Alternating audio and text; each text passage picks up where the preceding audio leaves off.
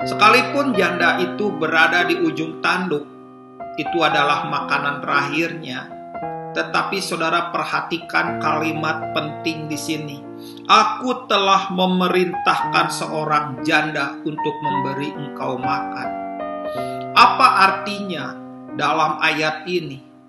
Ketika saya merenungkan ayat ini, saya merasakan satu kebenaran yang begitu kuat sekali, yaitu tentang Jehovah Jireh.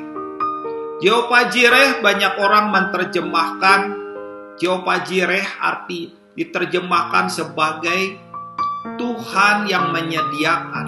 Itu benar. Tetapi itulah arti yang kedua. Arti yang pertama dari Jehovah Jireh adalah Tuhan melihat, Tuhan memperhatikan.